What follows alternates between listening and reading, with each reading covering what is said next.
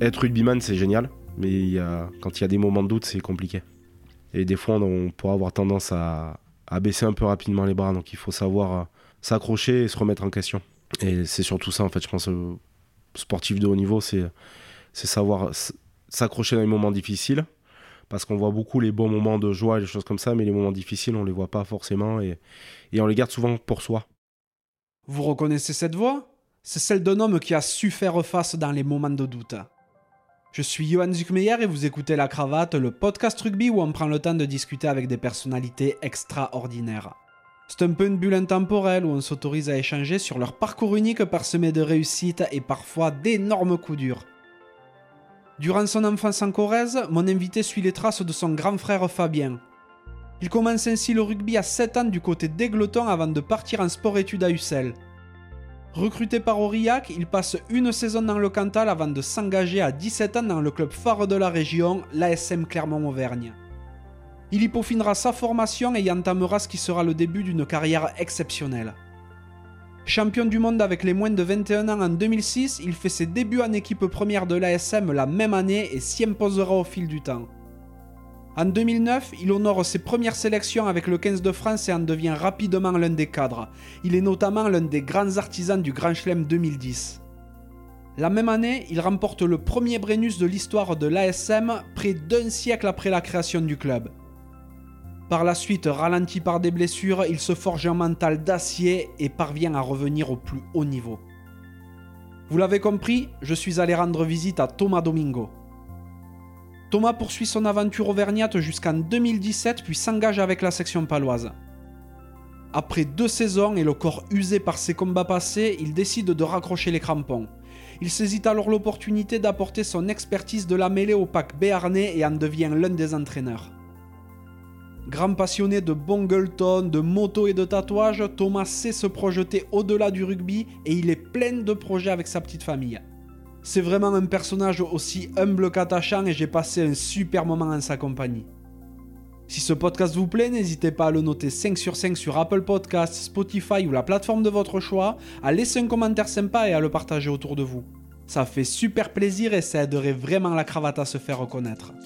Trêve de bavardage et place à la conversation.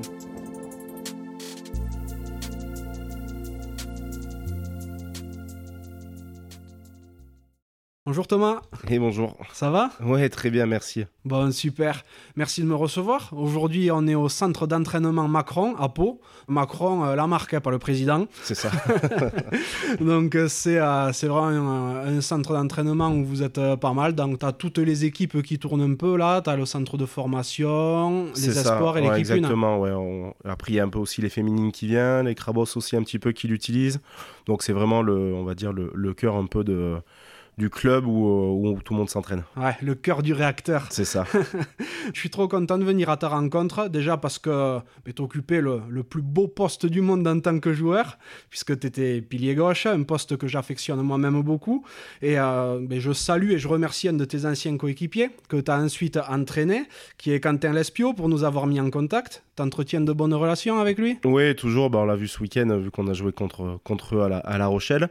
Euh, après, bah, forcément, c'est un peu perdu vue euh, avec les emplois du temps qu'on a ou les choses comme ça. Mais, euh, mais oui, on a discuté un petit, un petit moment après le match. Bon, mais c'est super. Salut Quentin. Donc, tu as tes lettres de noblesse à l'AS Clermont-Auvergne, club avec lequel tu as longtemps joué, tu as beaucoup gagné, parfois perdu des matchs très importants. Tu as également une superbe carrière avec le 15 de France, avec lequel tu as écrit de superbes pages du rugby français. Suite à la fin de ta carrière de joueur à la section paloise, tu es devenu l'un des entraîneurs de ce club. Bref, on a pas mal de choses à se dire sur ta carrière sportive et il y a pas mal d'à côté qui m'intéressent beaucoup à ton propos également. Donc avant toute chose, j'aimerais savoir de quoi rêvait le petit Thomas. De quoi rêvait le petit Thomas? Le petit Thomas, il rêvait de faire comme, euh, comme son grand frère, euh, devenir joueur de rugby euh, professionnel. j'ai commencé le rugby très jeune, moi. J'avais commencé par le foot et c'était pas quelque chose qui me plaisait beaucoup, je m'ennuie un peu. Mon frère était au foot aussi et est parti au rugby, je l'ai suivi et après j'ai toujours voulu faire comme, comme lui en fait. C'est vrai que tu as un grand frère avec qui tu as une assez grande différence d'âge. Ouais, c'est ça. Alors j'ai deux grands frères. J'ai euh, un qui est Fabien qui a 9 ans de plus que moi, c'est celui qui faisait du rugby, et Sébastien qui a 12 ans de plus que moi, qui lui était pas pas spécialement sportif. D'accord. Ben, ton grand frère Fabien, il était troisième ligne. Ben, ça a été un super joueur. Il a notamment joué à Aurillac, à Brive, où il a connu une assez longue carrière. Et il a terminé à Tulle à près de 40 ans, si je ne me trompe pas. Ouais, c'est ça. Il a terminé sa carrière à Tulle. Il a joué assez longtemps ouais, après. Alors exactement, je ne sais plus à quel âge il a arrêté, mais ouais, quasiment. Et après, il est passé entraîneur à Tulle. Ah, c'est joli. Hein. C'est une, une belle carrière longue. Ouais, c'est ça, ouais vu que ton grand frère a, joué euh, dans ce secteur-là, je suppose que tu es originaire de la Corrèze Oui, c'est ça. En fait, nous, on est originaire d'Aigleton. On a grandi à Aigleton, en Corrèze, bah, entre, pas au milieu entre Clermont et Brive, mais quasiment, un peu plus proche de Brive. Et, euh, c'est là où j'ai découvert, le, on va dire, le rugby et là où j'ai grandi un petit peu. Ouais, ouais t'étais quel genre de petit garçon? Euh, Plutôt réservé, un peu timide. ouais, j'étais un peu, un peu un garçon un peu réservé, ouais. T'étais sportif quand t'étais jeune? Alors, j'étais feignant.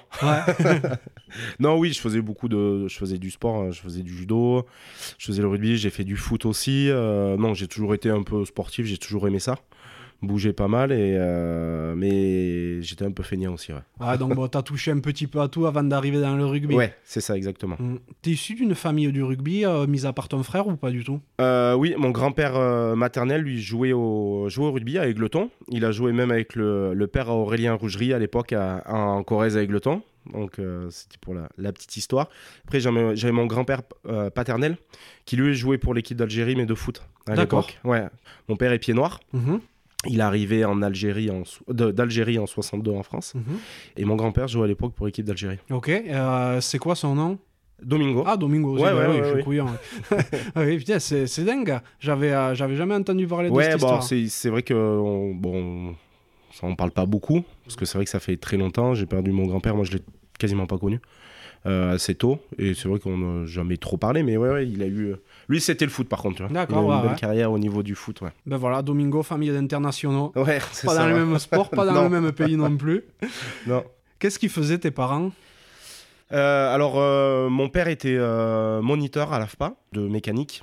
Et ma mère a fait, a travaillé un peu dans plusieurs métiers, dans la restauration aussi. elle a fait des ménages, elle a gardé des enfants, elle s'est beaucoup occupée de nous aussi.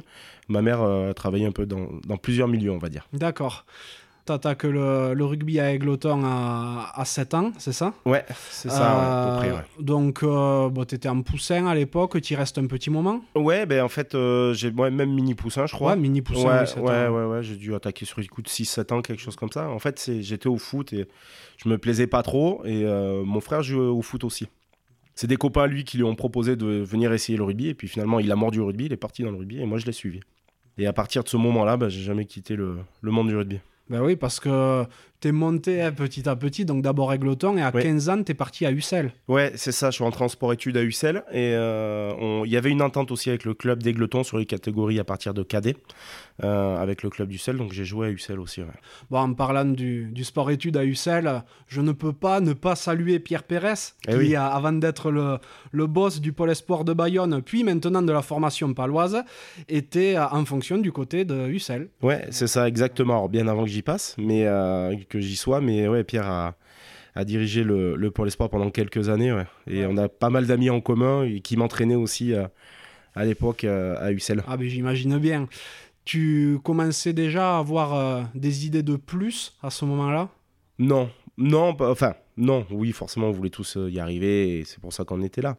Mais je pensais pas aller, pardon, à réussir à percer ou à, à faire quelque chose. C'était compliqué, j'étais un peu feignant en plus, donc fallait me pousser un peu là-dedans.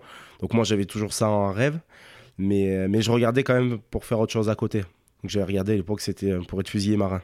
donc un, truc qui était complètement différent, mais qui m'attirait.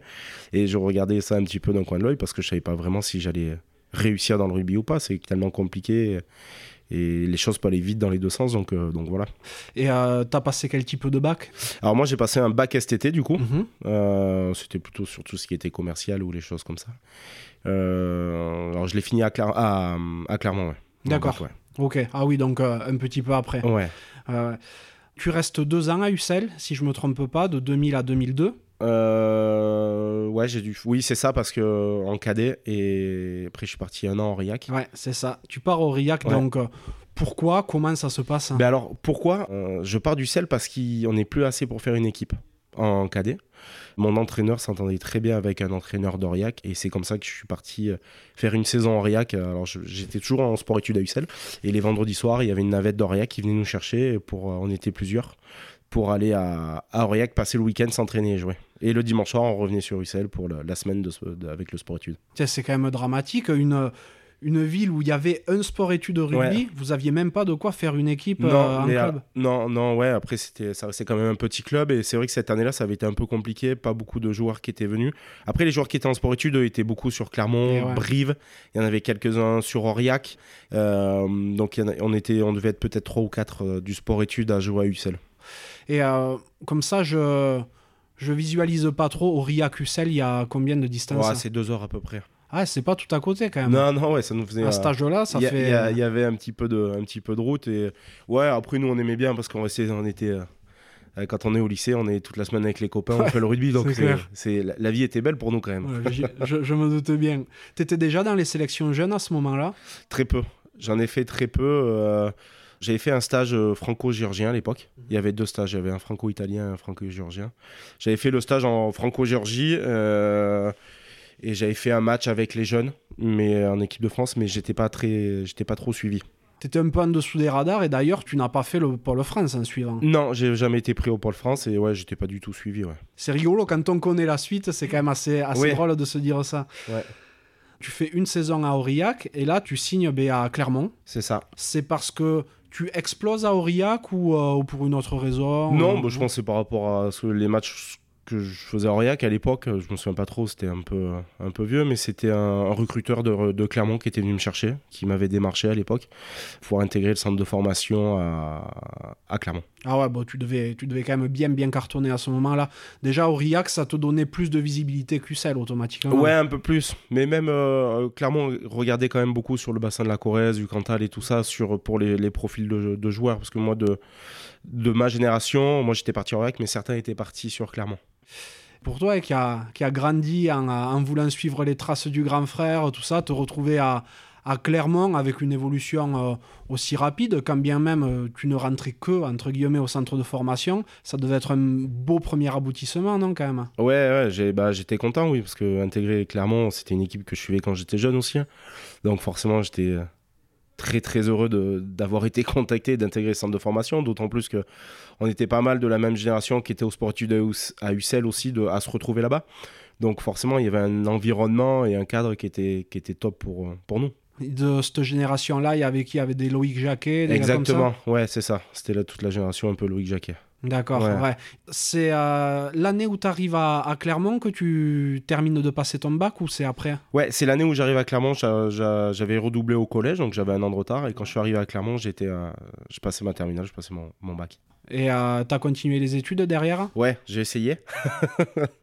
j'ai essayé, alors j'ai essayé de faire, j'ai fait un ITGEA euh, qui était aménagé, mais j'étais pas très assidu comme je te le disais, j'étais un peu feignant. donc il fallait me pousser un petit peu là-dessus. Et du coup, euh, non, je ne je, l'ai même pas, je l'ai pas continué en fait. Là, on, est, on parle d'une période, on est en 2004 à mm. peu près. Donc le rugby est déjà très professionnel et il y a des exigences derrière qui font que tu peux pas forcément suivre les deux à la fois, quoi, je suppose aussi. Ouais, surtout que nous à l'époque, c'était pas aussi bien aménagé qu'on a comme les jeunes aujourd'hui. Euh, même quand je passais le, l'année où je passais le bac, on rentrait entre midi et deux, faire nos séquences de, de muscu ou d'entraînement un peu. On retournait en cours jusqu'à 16h ou 17h. Le soir, on arrivait, on repartait à l'entraînement. Donc, euh, on n'avait pas forcément tous des, des, process ou des, des, parcours aménagés, donc c'était un peu plus compliqué à l'époque. Ah ouais, je, je, comprends bien. Bon, ben là, tu progresses fort. Hein. Et en 2006, tu es champion de France Espoir contre Brive. Ouais. Et euh, la petite histoire veut en plus que le match, il est la finale, en tout cas, elle est disputée à Ussel. Ouais, c'est ça, à Ussel, euh, ben là où, là où j'ai découvert et grandi un peu plus, enfin, vécu un peu plus le rugby jeune. Et ouais, ouais, ça se fait à Ussel. Donc, c'était, on va dire, le, la bonne place pour nous. ouais, et c'était le, le premier gros titre que tu remportais, non, en plus? Euh, Ouais, oui, oui, en jeune, ouais, c'était vraiment le premier gros titre avec une super histoire. Bah, quand on est espoir, on sait encore beaucoup les copains, les choses comme ça, donc il y avait un super groupe. Euh, on sortait de, plusieurs années ensemble et c'était bien de finir là-dessus euh, parce que beaucoup partaient après ces années espoir, savaient pas trop ce qu'on allait faire parce qu'il y avait une limite d'âge aussi. Et, finir là-dessus, c'était top.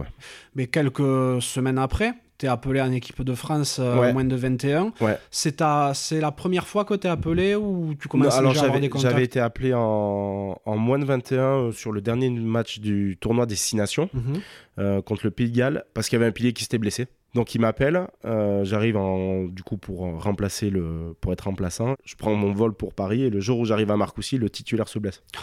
Donc du coup de pas inviter, je passe à je passe à titulaire et, et ça a commencé surtout à partir de ce moment-là. Ouais, Ah, comme quoi, des fois, de, deux coups du destin. ouais ben, que, c'est euh, exactement ça. Je pense que enfin, je pense que j'ai eu beaucoup de chance dans dans on va dire ces, ces petites choses et le destin a fait que ça m'a souri et j'ai pu prendre l'opportunité parce que forcément ce dernier match était important. On gagne au Pays de Galles, on gagne le tournoi destination et, et surtout il y avait la Coupe du Monde qui arrivait quelques mois après donc il commençait à pister un petit peu ça. Ouais. Donc, juste après ton titre espoir, euh, ben, tu es appelé avec l'équipe de France moins de 21 pour aller disputer la Coupe du Monde avec euh, une génération dorée et avec euh, des Maxime Médard, des Guillaume Guirado, que, Ouais. je, que je salue. Il y a qui encore? Il y en a Loïc un paquet. Loïc Jacquet, tout à fait. Fulgence Ouedraogo. Ouais. Vous avez une, euh, une génération Ah, il y avait une super génération. Quat- Génération, c'était 85-86. Ouais, c'était une grosse génération. Bah, beaucoup ont joué après à haut niveau. euh, ils sont restés dans le, dans le monde professionnel et euh, ouais, c'était top. Et vous êtes champion du monde. Et on est champion du monde et à Clermont-Ferrand. Ah, ça, ah, je savais pas Ouais. ça, ça, clairement. À Clermont, ouais. ouais, ouais. À Clermont, à la maison, ouais. Donc, euh, ouais, ouais, c'était top parce que super saison avec les espoirs. On, a ce- on, on gagne le, le championnat, on est champion de France et quelques mois après, on a, on a cette Coupe du Monde où on, on devient champion, de, champion du monde derrière. Donc, pour moi, ça, c'est, c'était une année qui était juste dingue et qui a été tellement rapide, euh, l'ascension. C'est clair. Ouais, sachant que même pas, enfin, 10 mois avant, t'es à Aurillac encore, quoi. Ouais, et à- et un ça, an ouais. et demi avant, t'es à Ussel. Ouais. Donc ça a été, ça a été très rapide, ouais, ça a été très rapide. Mais je pense qu'aussi d'av- d'avoir été aussi cadré, et, euh, parce que c'est vrai qu'en en arrivant à, à Clermont, il y avait quand même une grosse structure. Sur le centre de formation, on était beaucoup euh, bien accompagnés, on va dire. Donc on était dans les meilleures conditions pour, euh, pour se régaler, pour développer notre rugby et pour grandir au vitesse grand V. Donc ouais, c'était top. Ça t'a appris cette année-là à devenir un petit peu moins feignant? Ouais, j'étais un peu moins feignant, on m'a sorti un peu de ma zone de confort. Euh, Il y a même une année où j'étais un peu en difficulté, euh, où j'avais failli ne pas être conservé au centre de formation. C'était le responsable, euh, qui c'était notre responsable qui s'occupait de, des, des jeunes euh, sur les études et tout ça qui m'avait un peu sauvé la tête. Et j'en remercie encore aujourd'hui parce que s'il m'avait pas sauvé la tête à ce moment-là, j'aurais certainement pas fait la carrière qu'il y a eu derrière. Donc ça, ça a tenu à pas grand-chose. Et, et au final, ouais, après c'était parti quoi. Et tu sais pourquoi il t'a sauvé? Parce que t'avais une bonne gueule ou parce qu'il sentait vraiment que t'avais du talent derrière? Moi, je pense, bon, déjà, j'avais une bonne gueule, je pense. Ouais. non, et puis après, il sentait que j'avais besoin d'être un peu plus accompagné que d'autres et, et poussé aussi à certains moments et qu'il croyait en moi. Donc, je pense que je lui ai bien rendu la, la monnaie de sa pièce Ouais, euh, c'est clair. après. Donc ben voilà, encore quelques semaines plus tard après euh, ton titre de champion du monde avec les moins de 21, et comme beaucoup de gars de cette génération dorée, tu fais tes premiers pas en équipe première. Tu te souviens de ton premier match?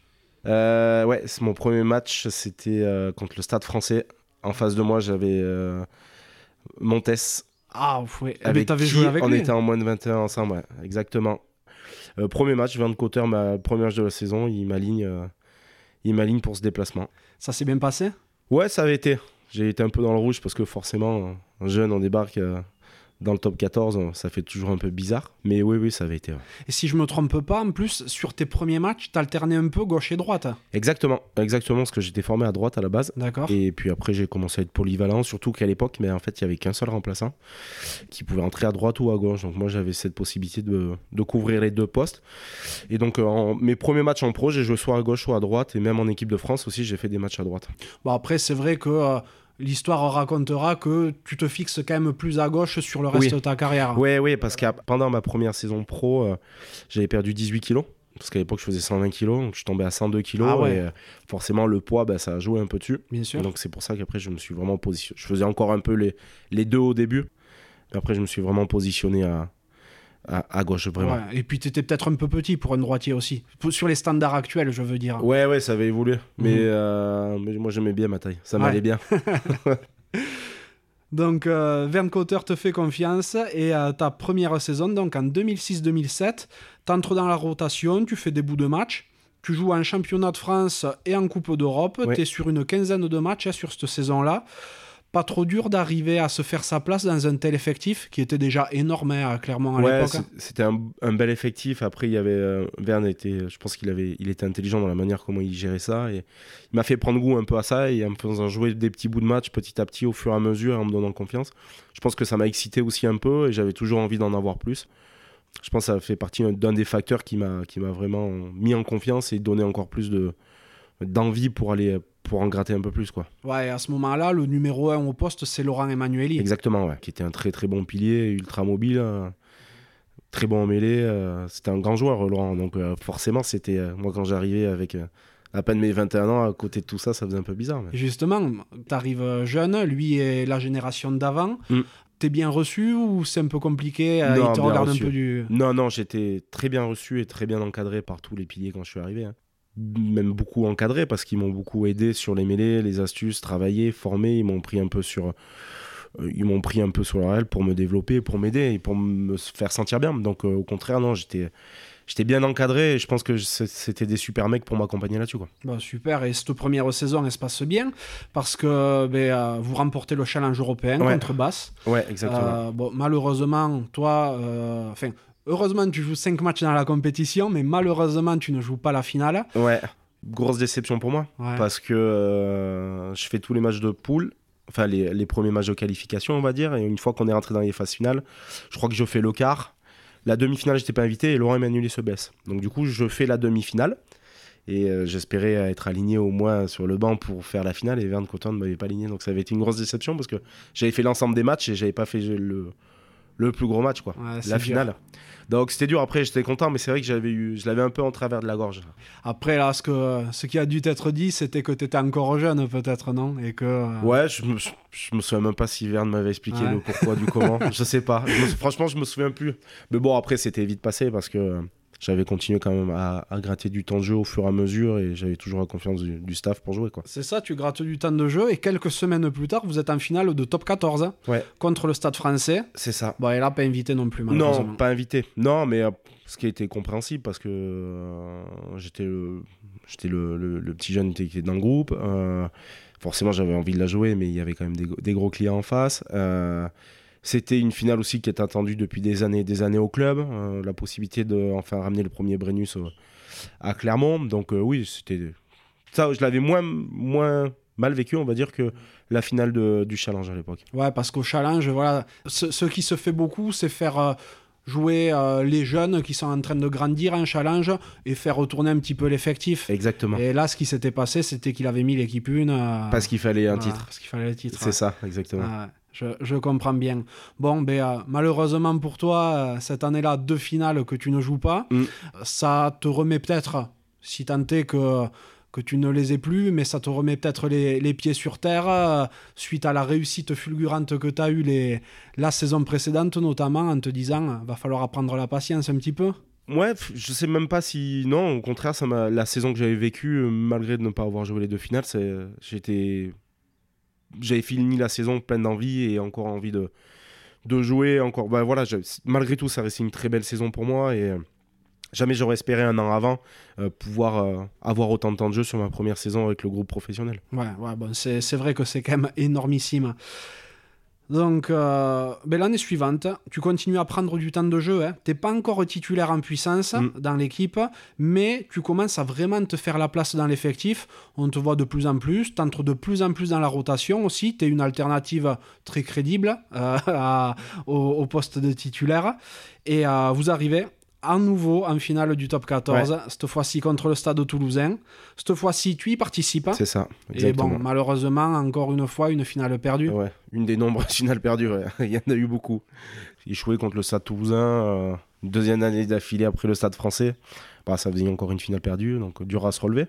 Après, personnellement, comme à l'image de la première, en fait, la première année avec les pros, c'est comme tu le disais, c'est j'arrivais à gratter du temps de jeu, j'arrivais à rentrer un peu plus dans la rotation, être pris un peu plus au sérieux. Donc euh, voilà, c'est année en année, on va dire que ça a augmenté le temps de jeu et la et mon rugby avec quoi. Ouais, et puis, c'est ton premier match devant 80 000 spectateurs, je suppose. Ouais, ouais, ouais.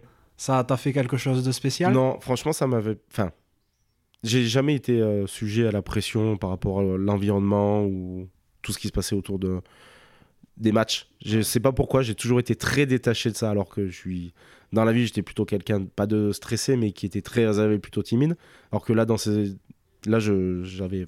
Ça m'impressionnait pas plus que ça, en fait. D'accord, Ouais. ok. Ah, c'est rigolo. Saison suivante, tu t'imposes clairement hein, euh, dans l'effectif et t'alternes euh, avec Laurent Emanueli et t'es le, t'es le numéro 1 bis comme lui en au final vous, vous tournez quoi tous Ouais, les deux. plus de rotation, ouais. Ouais. plus de confiance de la part du staff aussi, donc euh, entrer un peu plus dans la rotation et, euh, et voilà quoi. Et puis t'es vu, t'es très très vu même parce que début 2009, t'es appelé en équipe de France, la grande équipe ça. de France cette fois pour le tournoi. Comment ça se passe? Comment t'apprends déjà ta sélection? Mais en fait, c'est, euh, je la prends pas officiellement dans un premier temps. C'est Julien Malzieux qui était à l'époque en équipe de France et Lionel Fort qui m'appelle et Lionel qui me dit euh, je me suis blessé euh, cet après-midi à l'entraînement et ils vont t'appeler à ma place. Donc moi j'étais un peu comme un fou à la maison, j'attendais euh, j'attendais l'appel de de Marc Lévremont, du coup j'avais branché mon téléphone sur euh, sur le chargeur pour être sûr d'avoir de la batterie. Et finalement, il m'a pas appelé le soir, il m'a appelé que le lendemain. Donc du coup, j'ai pas dormi de la nuit. Ah ben tu m'étonnes, ça devait être une nuit, de, une nuit terrible, ouais, long. carrément. Et euh, le premier match, comment ça se passe? Et rapide. Ouais. court. court parce que euh, sur un plaquage avec Maxime Médard, on fait une, euh, tête contre tête et je m'ouvre le front de 10 points de suture. Donc euh, je sais pas, je pense qu'il devait rester 15 ou 20 minutes quand je suis rentré. Et euh, le temps de faire les points de suture, il devait me rester plus que 10 minutes. C'était contre le Pays de Galles, c'est C'était Pays de Galles, exactement. Mhm. Donc ça a été une première euh, intense mais très courte. Elle a eu le mérite d'exister. Et t'as pas dû tant décevoir que ça, enfin, même si t'as très peu joué, vu que t'es rappelé pour la suite du tournoi. ouais, c'est ça, ouais, je continue après l'aventure avec, euh, avec le 15. Ouais. Et donc, ben, cette saison se passe très très bien pour toi, hein, vu qu'en top 14, nouvelle finale. Ouais, Cette fois-ci, tu l'attaques dans la peau du titulaire. ouais, ce qui, est, euh, ouais, ce qui est la première fois pour toi. Donc, malheureusement, pour vous, la suite, on la connaît parce que pour la première fois depuis euh, un demi-siècle, Perpignan lève le bouclier de Brennus. Euh, toi, tu commences à te dire que t'es maudit un petit peu ou... Bref, toujours un peu la même histoire parce que tu te poses, tu remets beaucoup de choses en question du coup, Euh, sur toi, sur euh, l'environnement, sur euh, un peu cette malédiction. Et après, c'est surtout comment se relever derrière et comment repartir. Donc, on, arrivait toujours à avoir ces ressources pour repartir l'année d'après, mais c'est vrai que finir à chaque fois comme ça, c'était mentalement c'était dur et épuisant. ça doit être dur parce que, si je me trompe pas, c'est la dixième finale que Clermont perd cette année-là. Euh, ouais, c'est ça, ouais. Mm. Ouais, ouais. Mais bon, vous vous accrochez à Clermont, vous n'êtes pas du genre à lâcher le morceau. Donc euh, toi, l'année suivante, en 2010, tu t'es, alors que tu t'es rapidement imposé avec le 15 de France, hein, tu participes à 5 rencontres du tournoi. Ouais. Aux 5 rencontres du tournoi, vous faites le Grand Chelem. Exactement. Et euh, bah, ça, c'est euh, un gros aboutissement pour toi? Ouais, bah c'est le. Enfin, c'est toujours un rêve, mais on pense pas y accéder un jour ou y arriver. Et quand ça arrive, bah, tu t'en prends un peu plein la gueule parce que moi, ça a été très rapide pour ma part. J'étais pas du tout dans les, on va dire, dans les radars de l'équipe de France Jeune, j'étais pas suivi. Et, en très peu d'années, il y a beaucoup de choses qui sont passées. Donc quand, euh, quand tu avais l'habitude de regarder le, le- les Six Nations à la télé et que finalement c'est toi qui es dans la tribune avec la, avec la coupe à la fin, c'est c'est sur le plan émotionnel, c'est énorme. En plus, ça a été, cette année-là a été très spéciale pour moi parce que c'est là, j'ai eu mon premier enfant un mois avant de, un mois avant de, de partir avec l'équipe de France pour le Six Nations et ça a été la grande, grande année de Clermont aussi. Tout à fait. Donc ça a été une, une année monstrueuse pour Ouais. moi. Puis euh, voilà, il faut se rendre compte que le Grand Chelem, c'est quelque chose de très très rare, vu que ben, derrière, il a fallu attendre 12 ans pour en faire un nouveau. Quoi. C'est ça. Ouais, c'est ça. En plus, euh, avec euh, peu de rotation au final dans le, dans le groupe. Enfin, surtout nous sur la première ligne avec William et, et, et Nicolas Mas. Euh, William Servat et Nicolas Mas, où on était. euh, J'étais très bien avec eux parce qu'ils m'ont beaucoup accompagné et beaucoup aidé. Et, et c'est vrai que je leur sentais bien sur les matchs et je me sentais en confiance avec eux. Donc c'était. C'était une aventure humaine aussi euh, assez, assez grande. La même année, nouvelle finale de top 14, une nouvelle fois contre l'USAP. Ouais, Cette fois, il y a Guillaume Guirado en finale. ouais Guillaume. Et face à Nicolas Mas aussi. Et face à Nicolas moi, en Mas, ouais. tout à fait. Et là, 99 ans après sa création, après 10 défaites en finale du championnat, l'ASM est enfin championne de France. Ouais. Ça devait être la folie, non, à Clermont? Ah, c'était incroyable. Ouais, ça a été un, un bordel monstre. à Clermont, ça a été le, la folie pendant toute la nuit. Nous, on est arrivé le lendemain. Euh, la place de Jaude était remplie à gaver. On a mis plus de deux heures pour faire euh, le stade Marcel Michelin jusqu'à la place de Jaude, alors que euh, normalement, ça se fait en 5-10 minutes. On a mis plus de deux heures, les gens suivaient le bus euh, en marchant, c'était grandiose, c'était euh, dingue. Ouais, t'as pu profiter du titre quand même? T'es pas parti en tournée rapidement Alors non, c'était la seule année où ils ont décalé le, le départ pour les finalistes. Et euh, du coup, on a- le match était le samedi, je crois, ou le vendredi, je me souviens plus. Et on devait et on partait, on rejoignait l'équipe de France qui était déjà partie le mardi. Ah, ça c'est magique. hein. Donc on a pu profiter de ces quelques jours euh, de fête. Parce que là, pour le coup, ouais, c'était c'était grandiose. Il y avait une, une telle attente, une- depuis des années et des années, tellement de déceptions au, bout de chaque finale, que ça a été l'explosion quand Ah c'est oui, oui. arrivé. Mais c'est énorme que vous ayez pu euh, profiter un petit peu parce que quand j'ai le, le plaisir d'en parler avec des Perpignanais qui avaient gagné l'année d'avant, des Nicolas Mas, des Guillaume Guirado que j'ai pu rencontrer, euh, eux l'ont super mal vécu de ne pas pouvoir en profiter, de ne pas pouvoir voir le Castillet euh, en feu. Et donc c'est super que vous, vous ayez pu le vivre. Quoi. Ouais, moi j'ai ce souvenir de le lendemain de la première finale perdue contre Perpignan où eux, ils recevaient les vidéos sur leur téléphone, ils voyaient ce qui se passait sur internet, choses comme ça, ils étaient dégoûtés parce qu'ils n'avaient pas pu euh, en profiter, profiter pleinement. Que nous on a eu, on a pu le faire. Bon, mais c'est super. Saison suivante, on est sur une année de Coupe du Monde. Ouais. Donc euh, tout commence bien pour toi. hein. En club tout roule. En équipe de France, vous terminez euh, second du tournoi. Tu te régales encore et toujours. Toi, tu es en concurrence à, à gauche en équipe de France avec euh, Jean-Baptiste Poux, je crois, et Ouais. Fabien Barcel. non Exactement, Ouais. tout à fait. Ouais. Ça se passe bien la rotation entre vous trois? Ouais, il y a toujours, euh, ça s'est toujours bien passé, ouais. Parce que là, tu avais deux clients hein, quand même. Ah aussi. ouais, il y avait deux clients, bah, ouais, deux, deux très bons joueurs. euh, Fabien qui était en train d'exploser complètement sur, sur sa carrière, JB Poux qui lui, grand pilier connu et, et reconnu sur, sur ses qualités, et, et puis il a fait un paquet de sélections aussi, hein, donc Ah euh, donc c'était euh, du solide en face. Bon, après, euh, là, à ce moment-là, c'est toi le numéro 1 au poste quand même. C'est toi qui as le plus de temps de jeu. Tu es le patron, tant en club qu'en équipe de France. Et en avril, contre Biarritz, 5 mois avant la Coupe du Monde, tu te fais les croisés du genou droit. Ouais, exactement. Croisé sur un appui tout simple, euh, bêtement, le genou qui lâche. Et... Pourquoi Et- tu as fait un appui. T'étais pilier Exactement, je, le comprends toujours pas. hein. et ouais, un peu, un peu galère, ouais, cette période. Ouais, donc ben, malheureusement, tu dis adieu au mondial. Ouais, C'est selon toi parce que tu as trop tiré sur la machine depuis quelques années, peut-être? Je sais pas, j'en sais rien. J'ai jamais réfléchi à ça et je me suis dit que ça faisait partie du jeu et qu'il fallait l'accepter. et- Mais je me suis quand même foutu en objectif de faire cette Coupe du Monde. Ouais. Alors malgré tout, euh, j'ai quand même été appelé. Ils ont quand même eu confiance en moi et me donné les chances. Et je m'étais fixé l'objectif de faire cette Coupe du Monde. J'y suis pas arrivé, mais euh, j'ai appris quelques. Enfin, avant qu'ils partent en, Nouvelle-Zélande, ils nous ont annoncé le groupe. J'en faisais pas partie, mais au moins j'ai eu l'opportunité de, de tout faire pour, pour y arriver. Et tout ce que j'avais mis en place, en fait, c'était pas perdu. Donc j'ai plutôt vu les choses comme ça. Forcément, une grosse déception parce que euh, un autre rêve, un rêve de gamin, forcément, comme. euh, comme tout le monde, mais pouvoir faire une, une Coupe du Monde en plus en Nouvelle-Zélande, ça aurait été incroyable. La vie est faite comme ça. J'ai pu rejouer au rugby derrière, donc c'était Oui. plus important. Et puis tu as dû te rathlétiser à une vitesse folle. Ouais, donc, voilà, euh, donc j'avais fait beaucoup, j'avais beaucoup travaillé pour pouvoir réaliser ce, cet objectif, mais voilà, ça n'a pas été du temps perdu en soi. Bref, donc tu rates cette Coupe du Monde et tu reviens en début de saison suivante alors que les Bleus sont encore en Nouvelle-Zélande. Toi, tu rattaques avec euh, Clermont et après 5 matchs de championnat, eh ben, c'est l'autre genou qui lâche Et contre Biarritz aussi. contre Biarritz. Ouais, mais là, ça a été, c'est pas dans la même situation que le premier. Le premier, c'était sur un appui euh, bêtement qui a lâché. Là, le deuxième, c'était sur un coup, euh, sur un déblayage avec une, une mauvaise position de jambe qui s'était trouvé coincée. Là, ça avait craqué. Là, ça avait été plus compliqué. Ouais, dans, dans la tête, là, tu dois te dire, euh, je m'en sortirai jamais. non? Ouais, ouais, et puis là, ça avait été dur parce que la blessure était plus lourde. J'avais le croisé, j'avais le ménisque, j'avais le. Ils appellent ça la triade. Donc j'avais tout pété dedans, ça avait tout cassé. Là ça, là, ça avait été dur, ça a été très douloureux. J'avais jamais eu aussi mal de ma vie parce que le genou s'était pas plié dans le bon sens. Donc forcément, ça tiré Ça- un peu. ça- rien qu'à imaginer, c'est affreux. Et euh, ouais, là, ça avait été dur. Ouais. Là, ça avait été très compliqué ouais, derrière. Comment t'arrives, toi, à trouver la, la ressource pour, euh, pour repartir sur une rééducation, pour euh, te dire, je veux redevenir le meilleur à mon poste? Ouais, parce que j'aimais ça, c'est tout.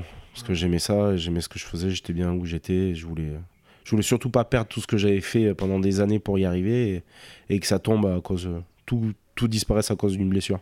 Mais justement, ça doit faire peur, ça aussi. Te dire que ben, t'es es arrivé tout en haut, Tu te pètes une première fois, tu arrives à revenir, tu te repètes, là tu te dis on va m'oublier, non? Non, je me suis pas dit ça. Dessus, je me suis refixé. Enfin, j'ai demandé à ce qu'on m'opère très vite pour que je puisse reprendre euh, la rééducation, le travail et que je, reprenne, je retrouve les terrains très rapidement. J'ai toujours fonctionné un peu de, de cette manière-là. Ouais, il, il vaut mieux là, avoir un mental à toute épreuve, je suppose. Ouais, ouais, ouais. T'as enchaîné des, le CERS, des trucs comme ça ou pas? Euh, Ouais, j'avais fait. Euh, pour les premiers, j'avais fait le CERS à Saint-Raphaël. Et c'était l'équipe de France qui avait demandé que je fasse un peu de rééducation là-bas parce qu'ils ont des. Ils sont aussi très bien structurés. Et pour le deuxième, euh, pour le deuxième, non, je crois pas que j'avais pas, j'avais pas fait de. J'avais tout fait sur Clermont. D'accord. Il me semble de mémoire que j'avais fait toute ma réduc avec le avec nos kinés et nos prépas sur euh, de l'ASM. Il est, il est relativement fréquent que quelqu'un qui se pète un genou, derrière compense et se pète l'autre. Mais toi, en fait, c'était pas du tout lié au final. Non, c'était pas lié au final parce que euh, c'était vraiment un, choc, un traumatisme de, de, match lié au, lié au jeu qui m'avait fait péter le deuxième. Mais c'était pas euh, sur une, une, enfin, pas une récidive, mais travailler trop fort sur l'autre appui ou quoi que ce soit. C'est vraiment pas de chance, quoi. Donc après quasiment 15 mois d'absence cumulée, tu reprends en toute fin de saison contre Brive. Donc quand je dis en cumulé, c'est entre les deux blessures. C'est hein. ça. Vu que tu as, joué après quoi Deux mois avant de te répéter Ouais, je, pense que je reprends... Euh, je dois reprendre mi-septembre, mon premier match, comme ça, et je dois me péter le genou fin octobre. Ouais, voilà.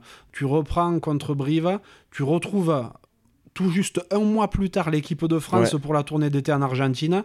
Qu'est-ce que tu te dis à ce moment-là? Je sais pas. Non, mais en fait, c'était, je voulais vite retrouver le, meilleur niveau que je pouvais faire. Et après, je me dis que j'ai eu là aussi de la confiance aussi dans un environnement où j'étais en confiance et qu'il y avait des gens qui me faisaient confiance. Donc c'est ça aussi, ça a contribué à ce que je, je puisse revenir aussi. Et non, mais après, je me suis toujours fixé des objectifs hauts pour, pour pouvoir accrocher quelque chose. Ouais, mais revenir en équipe de France tout juste un mois après une reprise de, de deux graves blessures, c'est énorme, surtout à un poste comme celui-ci. quoi. C'est assez fou. T'as pas d'appréhension ni de douleur quand tu reprends? Douleur au début, non. Après, j'avais de l'appréhension, forcément. La manière ça s'était passé, il y avait toujours un peu d'appréhension. Ouais. Euh, j'ai joué longtemps avec un strap, alors que j'en avais pas forcément besoin, mais mentalement, je sais pas pourquoi, ça me faisait du bien. Et euh, j'ai même joué avec deux straps du coup, parce que j'ai beaucoup compensé sur le deuxième après. Et après, j'ai eu plein de petits soucis. J'ai eu, je, crois que j'ai dû avoir six ou sept interventions sur les genoux euh, suite, à, suite à ces deux croisés, parce que forcément, l'organisme et le corps ne travaillent plus de la même manière. Donc, euh, j'ai eu des, les, les, ménisques, des hanches de saut, des nettoyages. Là, aujourd'hui, j'ai plus de cartilage.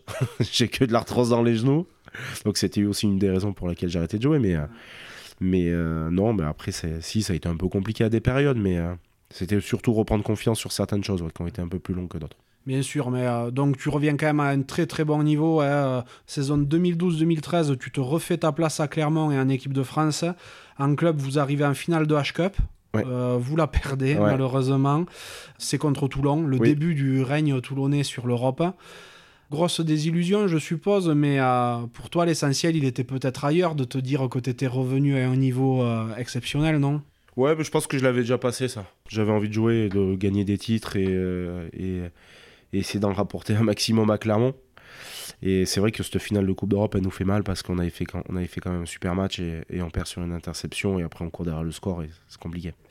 Mais bon, toi, tu étais redevenu un joueur compétitif et la saison suivante, toujours excellente saison, tu es euh, numéro 1 à ton poste en club, en équipe de France. Vous arrivez en demi-finale de H-Cup. Et euh, cette année-là, en équipe de France, tu obtiens 9 de tes 36 sélections, c'est-à-dire euh, un quart. C'est beaucoup. Et alors que tu n'as jamais autant joué en équipe de France, mais tu seras plus jamais rappelé derrière la tournée d'été. Mm. Est-ce que tu sais ce qui s'est passé? Non. non? non, non, je sais pas. Je sais pas spécialement. Euh, pas beaucoup joué en plus sur cette tournée-là. Mhm. Et après, euh, non, j'ai jamais eu vraiment d'explication ou quoi que ce soit. Ah parce que ça n'a pas été une, une fin euh, progressive, quoi. Ça a été la saison où tu as le quart de tes, de tes, de tes sélections. Et je sais pas pourquoi. ça s'est arrêté du jour au lendemain comme ça peut-être que je convenais plus aux, entraîneurs ou je sais pas. Mhm. Ouais, parce qu'en plus c'est pas une période où il y a un changement de staff. Non. C'est la continuité. Ouais, ouais c'était la continuité. C'est euh, Philippe Saint-André. Philippe Saint-André, Yannick Bru, ouais. Mhm. ouais. D'accord, ouais, bon, une question qui reste sans réponse pour toi, quoi. Ouais, mais je la chercherai même pas, je pense, à savoir pourquoi, lui, comment, J'avais d'autres choses à faire. Ah, ah, en tout cas, c'est une carrière énorme quand même en équipe de France, hein, parce que, comme on le dit, il y a 36 sélections. Euh, tu n'as que euh, tout juste 30 ans à ce moment-là. Ouais. Ta carrière est loin d'être terminée. Tu peux te consacrer à 100% au club. Toi, tu gardes quand même euh, dans un coin de la tête le fait de performer en club pour peut-être être rappelé en équipe de Bien France. sûr. Ouais. Oui, oui, bien sûr. J'avais toujours ce, cette volonté, ce désir de d'y retourner. Donc, euh, mais ouais, ouais, j'avais toujours ça dans un coin de la tête qui me servait d'élément moteur, enfin motivateur, quoi. À ce moment-là, il y a pas mal de changements pour toi aussi. Tu donc plus appelé en équipe de France. Et Verne Cotter, lui, il part vers d'autres cieux Ouais. euh, également. Le manager devient Franck Azema. C'est ça. Je suppose, enfin j'imagine que tu avais une relation un peu particulière quand même avec, euh, avec euh, Cotter, vu que c'est lui qui t'a donné tes premiers... Ouais, non, pas particulière parce que Verne était un, un personnage assez dur Ouais. et raide avec, euh, avec tout le monde. Donc il n'y avait pas de. Il avait pas de préféré ou quoi que ce soit, et, et il, il était assez distant avec tout le monde. Et je pense que c'est ce qui faisait aussi que ça marchait aussi derrière. C'était un peu son truc, quoi. Ouais, grand chasseur, il paraît, Verne Cotter. Ouais, grand chasseur, ouais. Tu chasses toi aussi? Un peu, ouais. Ouais. Vous y alliez ensemble ou pas? Non, alors moi, non. Je sais qu'il y avait certains joueurs, des fois, qu'ils allaient sur des, des événements, on va dire, un peu spécifiques, mais euh, non, moi, j'y allais pas. Tu continues ton bonhomme de chemin en club. En 2015, vous revenez en finale de H-Cup. Vous la perdez une nouvelle fois contre Ouais. Toulon. C'est euh, le jour du troisième titre consécutif de Toulon en Coupe d'Europe. Et quelques semaines après, vous perdez en finale du championnat contre le Stade français, alors que mais pour le coup, là, vous partiez favori, Ouais. vu que vous terminez premier du, euh, du championnat, ou deuxième peut-être, et que le Stade français est quatrième. Donc logiquement, euh, c'est pour vous que ça passe, mais, euh, mais ça veut toujours pas. Non, ça passe pas. Ouais. C'était passé en 2010, mais pas ce coup. Ouais. Non, ouais, ça a été un peu compliqué aussi. Derrière, on avait pris un gros coup derrière la tête là. Celle-là, elle avait été dure. Mhm. Euh, digérer ça, ça avait été compliqué. ouais. Pourquoi particulièrement celle-là et, et pas les autres Peut-être parce que ça faisait un petit moment aussi que euh, l'accumulation, l'accumulation de plusieurs années où on, on échoue euh, assez proche. Je pense que ça, ça, com- ça commence à être lourd. D'ailleurs, là, c'est une, une nouvelle défaite en, euh, en, bon, en championnat, mais également donc en Coupe d'Europe, comme on l'expliquait à l'instant. J'ai eu l'occasion d'en parler avec Rémi Lamera de la Ouais. Coupe d'Europe à Clermont. Et il m'a dit que lui, ça l'avait fait halluciner quand il est arrivé à Clermont de voir que euh, ben, tout tournait au coupe de la- autour de la Coupe d'Europe. Dans beaucoup d'autres clubs, euh, l'objectif numéro un, ça va être le Brennus. Et, euh, mais à Clermont, les gens n'avaient Dieu que pour la Coupe d'Europe. C'est Ah, quelque chose que tu ressentais Il y aussi avait une atmosphère assez spéciale Ouais. sur Clermont autour de ça. Bah, il y avait eu beaucoup d'attentes par rapport au Brennus et ça parlait que du Brennus. Et une fois qu'on a réussi à l'avoir, ben, il nous fallait la Coupe d'Europe pour avoir le complet. Non, mais après, ça a toujours été euh, une atmosphère, même pour les matchs de Coupe d'Europe, euh, assez spéciale. L'environnement, euh, le jour de match, les supporters. Il y avait souvent des, choses organisées avec les supporters, avec les clubs de supporters adverses. Il y avait toujours une atmosphère très spéciale et tu sentais que quand tu arrivais en octobre, tu passais, l'équipe passait sur un, un- une- un autre format, une autre mentalité. Tu savais que quand tu attaquais la, Coupe d'Europe, clairement, se transformait un peu et devenait une autre équipe. Donc effectivement, hein, atmosphère très spéciale autour de la Coupe d'Europe à Clermont. Et donc la saison suivante, vous faites une saison régulière monstrueuse, en championnat du moins avec la SM. Vous terminez premier avec pas mal d'avance. Vous êtes euh, encore une fois euh, grand favori pour le titre. Vous êtes qualifié direct en demi-finale où vous rencontrez le Racing euh, qui a terminé quatrième. Et euh, vous perdez 34-33 Ouais.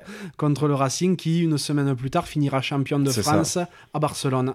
Exactement. Et on perd le match sur une interception, je crois. Ouais, gros coup sur la tête, je ouais, bah, gros coup sur la tête, ouais, parce que le match a été plutôt bien mené. Et, et je crois qu'on perd, on prend cette interception vers la fin, vraiment vers la fin du match. Et, et derrière, c'est trop compliqué de pouvoir accrocher. Quoi. Là, c'est peut-être euh, la saison où vous étiez le plus attendu parce que vous survolez le championnat. Ouais, on, avait bien, on avait bien géré la saison. on- Enfin, on avait bien, ouais, on avait bien géré l'ensemble de la saison sur, euh, sur le groupe, sur l'effectif surtout. Et on était plutôt en, en bonne position pour, pour prétendre au titre. Donc ça a été un gros coup de massue. ouais. Ouais, ouais, ouais. Bon, mais c'est. c'est... c'est les années se suivent et se ressemblent un petit peu à ce niveau-là, vu que la saison suivante, niveau club, vous êtes, euh, c'est encore une saison qui est, qui est énorme. hein. Vous, arrivez en finale de H-Cup contre les Saracens. Ouais. Troisième finale depuis 2013. Vous la perdez malheureusement une nouvelle fois. Mais vous êtes champion de France contre Toulon. Ouais. ce qui n'est pas quand même du tout négligeable. D'ailleurs, euh, j'ai taquiné un peu Guillaume Guirado à ce propos parce qu'il est sans doute un des seuls joueurs à avoir perdu deux finales contre Clermont. hein. C'est vrai Ouais. il en a perdu une contre euh, quand il était à Perpignan et, Eh oui, une quand et il était à Toulon, c'est vrai. Ouais. ouais, ouais, non, mais à, à titre perso, en tout cas, euh, c'est beaucoup, beaucoup plus compliqué pour toi Ouais. parce que ben, t'es plus trop invité. Ouais. Est-ce que euh, tu sais pourquoi là aussi? Non, pas trop joué de la saison, pas trop invité. J'ai jamais eu vraiment d'explication de la part du, euh, du staff. Et ça, ça, avait- ça- cette année-là, ça avait été compliqué. C'est l'année où je pars de Clermont. Je décide de venir à Pau et euh, j'avais pas joué de la saison. Je sais pas pourquoi. J'avais jamais eu vraiment d'explication. On m'avait jamais vraiment essayé de m'expliquer au moins pour que je puisse corriger ou faire les choses. Donc ça avait été dur, surtout que j'avais fait euh, 13 ans à Clermont. J'ai euh, vécu des, choses. euh, donc voilà, je, m'attendais à être à partir un peu mieux de. Bon, aujourd'hui, c'est oublié, c'est effacé. Mais c'est vrai que cette année-là, et, et le départ, clairement, avait été très dur. Après, c'est vrai qu'à ce moment-là, il y a des jeunes qui montent, hein, Raphaël Ouais, Chaume, Étienne. Falgou. Ouais. Mais bon, c'est ça, ça se fait pas trop de pas donner d'explication à un cadre. ah, Quoi. ah, C'était c'était plutôt ça, en fait. C'était plutôt le fait que- qu'il ne me conserve pas, c'est c'est une chose. Après, c'est surtout les explications. Ça fait partie de la, de la carrière et du, du parcours et de sportif de haut niveau. Donc, euh, donc là-dessus, moi, j'avais aucun problème. C'était plutôt le fait de ne pas avoir d'explication qui était, qui était dur à, à accepter. Tout à fait. Tu te voyais, toi, faire euh, toute ta carrière pro Ouais, à, à j'aurais aimé, ouais. Ouais, ouais, j'aurais aimé, c'était un de mes objectifs. Ouais. J'aurais aimé être le joueur d'un seul club. Il peut y avoir hein, des joueurs qui, euh, au bout de, de 13 ans, comme toi, euh, sont pas conservés par le club et plutôt que euh, aller tenter un autre challenge ailleurs, voulant rester l'homme d'un seul club, arrêtent leur carrière. T'aurais été capable de le faire, Non. toi? Tu as pas pensé? Non, non, non, j'ai pas pensé. Et non, j'avais encore envie de jouer. J'avais encore. euh, Non, non, je voulais surtout pas arrêter le rugby maintenant. Et euh, je savais qu'il me restait encore quelques années devant moi. Je voulais en profiter. Et je voulais pas. Puis ça aurait été même abandonner un peu le truc. Ça Ouais. aurait été baisser le bras. Ça me, me ressemblait pas. Oui, et puis t'étais pas pourri, t'avais même pas 32 ans encore. C'est ça, quoi. exactement. Donc tu avais encore de quoi, de quoi donner un petit peu.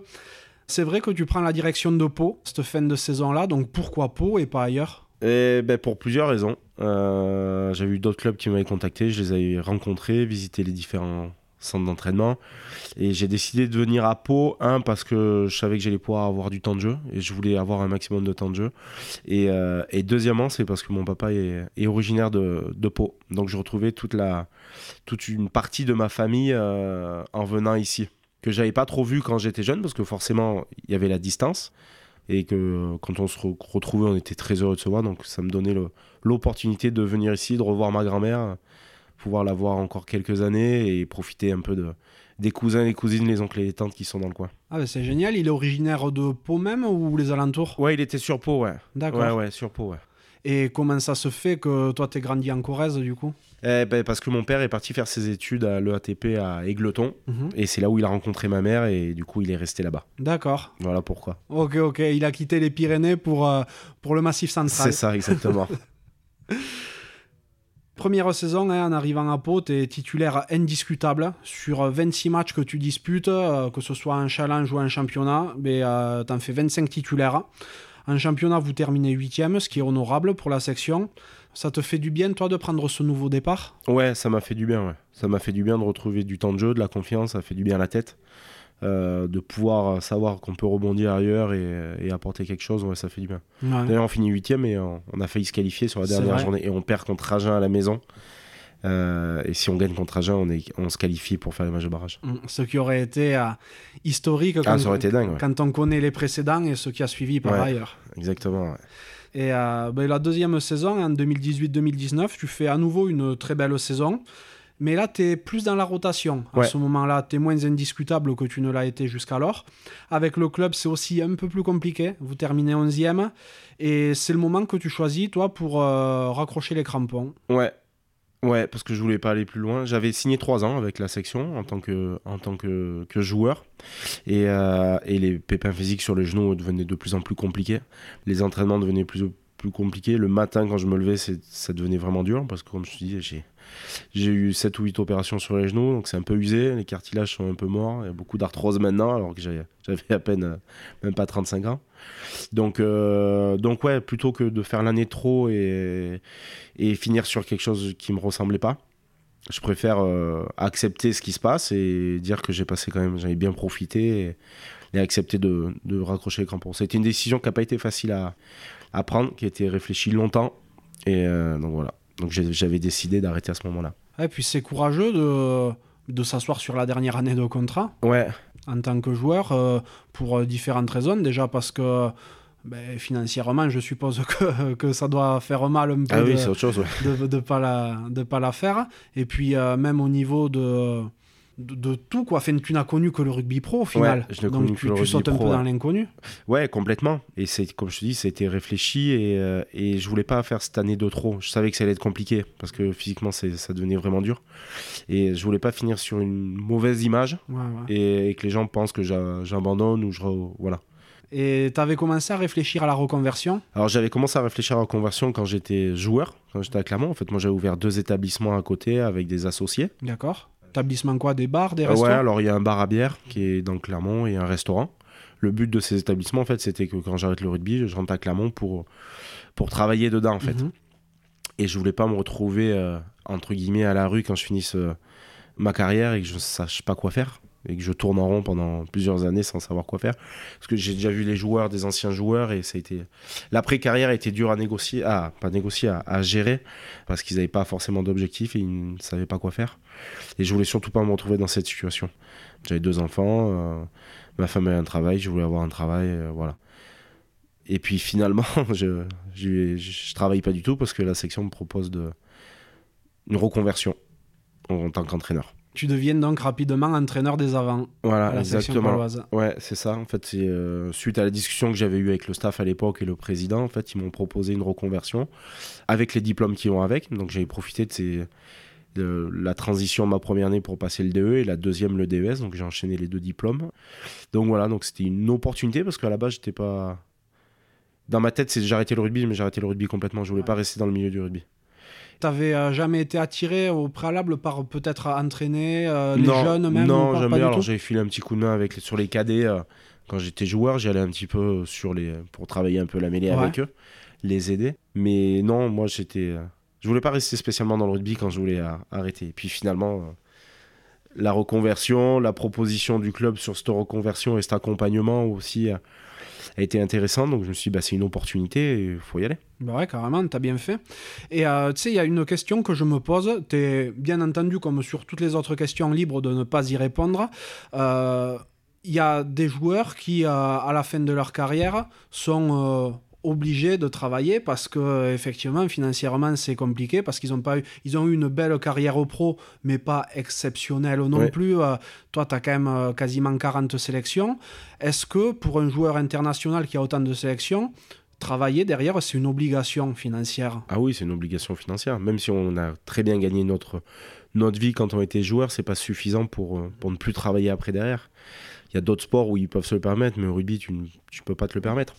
Donc euh, le, le- le but, c'était que moi, je puisse... euh, les- la, la création des deux établissements était un investissement, Mhm. mais c'était pour que je puisse avoir du travail derrière et, que, ouais.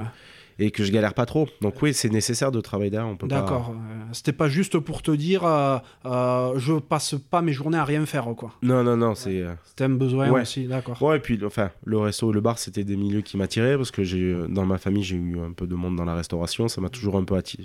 Enfin, ça m'a toujours plu le, le côté cuisine et tout ça. Donc, euh, c'était les établissements aussi étaient.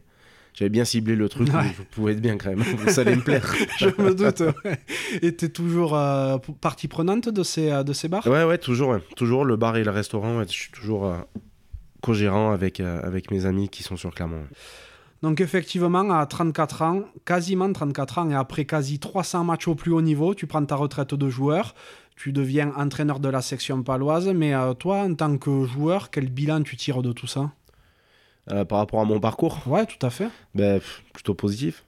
Je revois là, quand j'étais gamin et que je voyais un peu tout ce qui se passait à la télé, les choses comme ça, c'est toujours été un rêve. Et quand tu regardes maintenant, je regarde derrière moi, je me suis dit que j'y suis arrivé, donc je suis plutôt content par rapport à ça. Et que à la base, c'était pas gagné. Ouais. Je- je- ouais, c'était pas gagné parce que comme je te disais tout à l'heure, j'étais un peu une petite feignasse, euh, je voulais pas trop me bouger. Et puis au final, ça, les choses ont changé. Après, j'ai eu la chance d'être bien accompagné aussi et bien encadré. Et, et- et d'avoir du monde autour de moi pour me poser un peu les pieds sur terre et, et me mettre aussi les coups de pied au cul quand il y en avait besoin. ouais, après, je pense que j'ai eu cette chance-là aussi d'avoir du monde autour de moi pour, pour y arriver. T'étais pas parti pour être entraîneur au départ. Maintenant que tu es entraîneur de la section, c'est quelque chose qui t'anime, qui te passionne ou, euh, ou c'est un métier comme un autre? Non, non, ça, ça, ça m'attire. J'aime bien, je suis un peu curieux sur certaines choses. Euh, mais je suis quand même très, très, très, très sur la mêlée. Ouais, ah ben, bien sûr. Forcément, bon, du passif. Mais après, le fait d'arriver à faire travailler ces huit mecs en même temps et, et, faire découvrir, apprendre des choses même à des joueurs pros. Euh, et aussi arriver à, à, leur faire passer des messages parce que c'est jamais facile de leur faire accepter des petits changements, des choses comme ça. Donc c'est arriver, comment y arriver. Ça qui est dur aussi, mais des fois quand on y arrive et que ça fonctionne, c'est satisfaisant. Et puis ça crée aussi une, une confiance avec, avec le gars. Et, parce que c'est un travail collectif, mais il y a aussi beaucoup de travail individuel derrière. Quoi. Mais après, pour toi, ça doit être peut-être plus facile que pour d'autres à faire changer des habitudes à des mecs, parce que toi, tu arrives, tu as un passif, tu vois, quand même. Oui, oui, Tu as une sacrée carrière, tu as 36 sélections, euh, alors que... Euh, l'entraîneur qui a pas forcément ce vécu euh, sera peut-être moins entendu. Alors, je dirais pas c'est plus facile, mais je dirais que c'est peut-être moins compliqué. Ouais, ouais. Plutôt je, dans ce sens-là. Je comprends. Parce qu'ils ont quand même leurs idées un peu arrêtées, comme moi j'avais mes idées quand mm -hmm. j'étais joueur. Et, euh, et, quand on travaille euh, d'une certaine manière pendant des années et des années, c'est jamais évident à sortir un peu de ses habitudes et de sa routine. Donc euh, c'est ça qui est aussi qui est un peu dur. Et donc euh, ben voilà, tu es entraîneur à la section paloise. Euh, tu as fait une grande partie de ta carrière à, à Clermont, club euh, qui jouait tout le temps les premiers rôles. Mm. Tu es arrivé à la section en tant que joueur où euh, ben, l'idée c'était euh, se maintenir, voir un peu mieux. La première année, effectivement, vous, avez, vous auriez pu accrocher Ouais. la, la qualif, mais je suis pas sûr que c'était l'objectif de début de saison. Non. Voilà. Et euh, la, la saison suivante, vous êtes à nouveau dans le ventre mou. Depuis que tu es entraîneur, c'est également un petit peu pareil. Vous n'avez pas accroché la qualif et votre objectif est pour l'instant pas le Brennus ou autre. Donc entre ces deux mondes qui cohabitent et dans lesquels toi tu as vécu, euh, c'est pas trop dur de redescendre sur Terre avec un club comme Pau? Non, pas spécialement. Après, ça dépend où tu vas aller et comment tu, tu veux y arriver aussi. Mhm. Euh, là, depuis que Sébastien est arrivé au, au club, on voit Sébastien. Oui, voilà, Sébastien Piqueroni, on voit que c'est beaucoup plus structuré, des missions spécifiques pour chacun. Euh, voilà, c'est un club qui est, qui est en plein développement. Il y a beaucoup de choses à faire. On part pas de zéro, mais il y a quand même pas mal de choses à faire et à développer et à faire grandir. Et ça, c'est intéressant aussi parce que tu construis quelque chose. C'est euh, c'est arriver à un objectif, mais par où tu passes pour y arriver et comment, comment tu fais et qu'est-ce que tu mets dedans. Mhm. Et ça, c'est ça, c'est intéressant et excitant. Alors, tu as connu que le côté joueur, euh, clairement, mais euh, tu as connu également le côté joueur un petit peu Ouais. à Pau. Il a dû falloir mettre, euh, faire preuve d'un peu plus d'ingéniosité ou de débrouille, peut-être, une fois que tu es arrivé à, à Pau versus Clermont. Euh, c'était les fonctionnements qui étaient complètement différents. Mhm. forcément parce que c'était pas la même vision des choses tu jouais pas les mêmes euh, les mêmes les mêmes niveaux du tableau les budgets sont pas forcément les mêmes donc oui il faut travailler un peu différemment et, et accepter certaines choses donc ouais après moi je m'en foutais enfin je m'en foutais pas mais moi ce que, ce que je voulais c'était euh, je regardais pas trop l'environnement moi là c'était m'éclater sur le terrain donner euh, à fond et, et jouer là-dessus je regardais pas si c'était mieux équipé d'un côté que de l'autre euh, je regardais pas si le bus était mieux qu'ici enfin voilà tout ça quoi Je comprends. je m'en foutais un petit peu de ça. Moi, ce que je voulais en venant ici, c'était euh, c'était retrouver du temps de jeu, jouer, m'éclater et reprendre confiance là-dessus. Et après, quand je suis passé du côté du staff, eh ben, c'était découvrir un nouveau métier, une nouvelle façon de voir le, le, le rugby, parce que c'est complètement différent. Et quand on est joueur, on se rend pas compte du taf qu'il y a quand tu es, quand es entraîneur. Donc ça aussi, c'était un gros changement. Tu fais partie de ces nouveaux insomniaques ou pas? Ouais, des fois, ouais. Ouais. Des fois, on se gratte un peu la tête au milieu de la nuit, là, quand on n'arrive pas à dormir et que tu réfléchis, tu réfléchis, tu réfléchis. Donc, ouais. Des fois, oui, un peu. Ouais. Et euh, c'est vrai que tu dois réfléchir à tout. Et euh, est-ce que du coup, tu es tout le temps présent au stade comme euh, peuvent l'être d'autres ou pas Tu arrives à garder un peu euh, Non, j'arrive vie à à- côté? Non, bah, les, quand les journées oui, d'entraînement, ouais, ça fait, on fait des bonnes journées et là-dessus, on est impliqué quand même à fond. Euh, moi, je me laisse toujours au moins un moment de décrocher pour faire un peu aussi, pour passer un peu de temps avec mes enfants, euh, avec ma famille, Euh, parce que c'est important, parce qu'on est toujours à droite à gauche, on n'a pas beaucoup de temps à leur donner, donc je m'impose, je m'impose ça parce qu'ils ont besoin de ça aussi, c'est normal. Sans me parler de, de Pau, hein, forcément, parce que je vais pas te demander si tu veux devenir calife à la place du calife. T'aimerais un jour devenir manager général dans un club? Je sais pas. Pour le moment, franchement, je sais pas. Je l'ai, connu un peu l'année dernière. Pas la- oui, l'année dernière, du coup, il y a, il y a deux saisons, pardon, euh, où on fait les derniers mois, les six derniers mois euh, avant que Sébastien Picconi arrive au club. Euh, un peu ce, ce rôle-là. Euh, pour le moment, pas spécialement.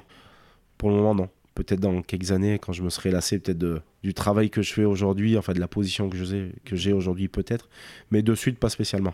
T'es quand même passé d'une position où le- l'entraînement ne t'intéressait pas du tout Ouais. à je ferme pas la porte à un jour peut-être euh, Ouais, mais parce que c'est, c'est on découvre, euh, je découvre de jour en jour plusieurs choses, enfin un nouveau monde entre Ouais. guillemets, parce que bon maintenant ça fait trois ans que je- le, le fonctionnement je commence à le voir, mais c'est vrai que prends, apprends tous les jours.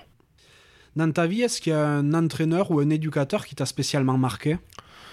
Oh oui, j'en ai quelques-uns, ouais. Ouais. Ouais, ouais, j'en ai quelques-uns, surtout mes entraîneurs du sel. là, C'était. euh, Ouais, ça fait. un- Il, il m'avait marqué un peu, ouais. C'était Alain et Gilbert. Mhm. Et euh, c'était mes, mes entraîneurs en cadet et que j'ai toujours gardé euh, un peu de contact de loin, mais euh, ils sont très discrets et, euh, par rapport à ça et ils, ils demandent pas trop de nouvelles, je pense. De, ils demandaient pas trop de nouvelles parce que de peur de, de déranger. Mais c'est vrai que c'était des gars qui m'avaient donné euh, goût au rugby et j'avais j'avais aimé ça. Et puis mes entraîneurs, mes éducateurs de l'école de rugby Aigleton parce que c'est euh, c'est eux qui te font accrocher ou pas à la base au rugby. C'est eux qui te donnent l'amour de ça. Donc euh, forcément, si à la base t'as pas ça derrière, c'est dur de pouvoir faire quelque chose. Quel est ton plus grand souvenir rugby? Alors pas forcément sur le terrain, hein, mais euh, Ouais. peut-être ailleurs même.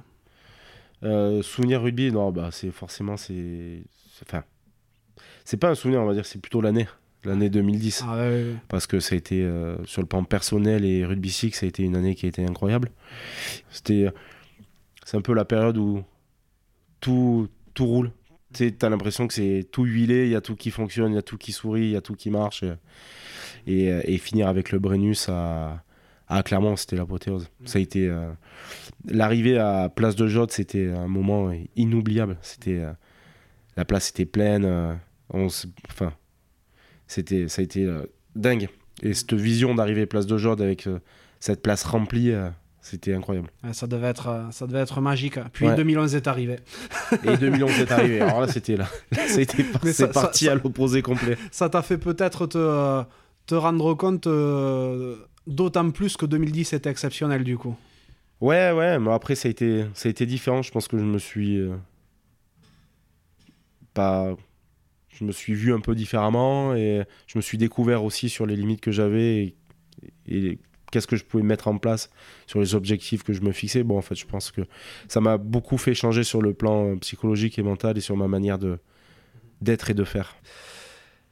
Qu'est-ce que tu aimes faire dans la vie à côté du, à côté du rugby évidemment? Qu'est-ce que j'aime faire dans la vie? Ben, Un peu la moto. Ouais. forcément. Non, après, c'est passer un peu de temps en famille, parce que c'est vrai que on leur donne pas.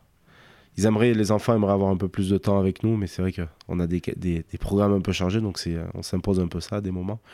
Non, mais après, mes passions, c'est. Après, ça fait un peu cliché, mais bon, la cuisine, forcément. Mhm. Ouais.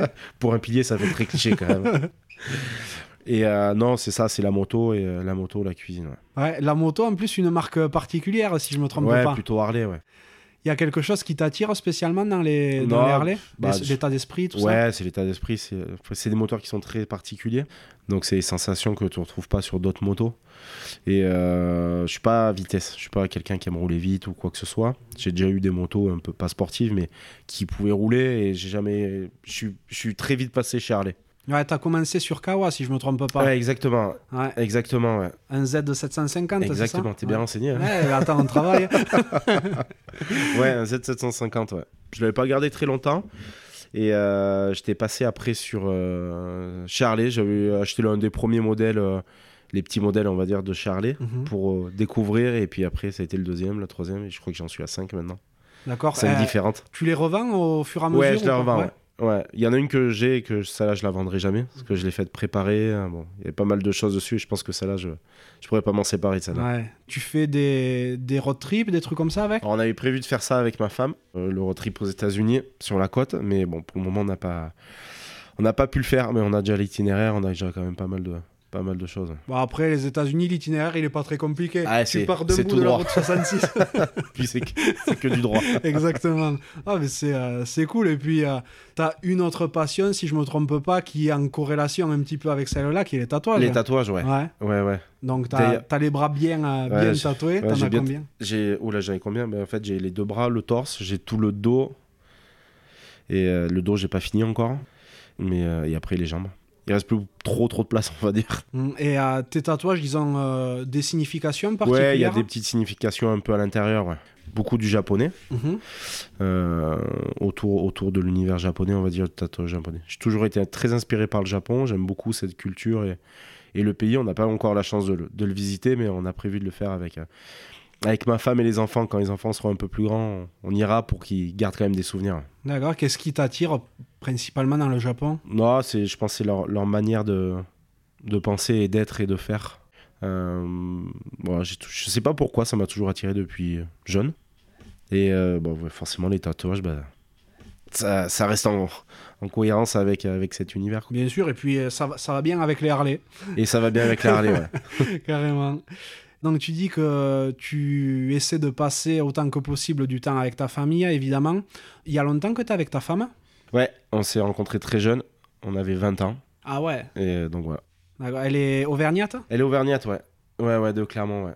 Et donc tu as deux enfants. Vous Et avez on a, deux ouais, enfants. on a deux enfants qui ont 12 et 10 ans. Euh, donc ils commencent à être grands, donc on va pouvoir envisager à, à voyager au Japon pour leur faire découvrir maintenant. Ouais. qu'ils- Attiré par le rugby un peu ou pas?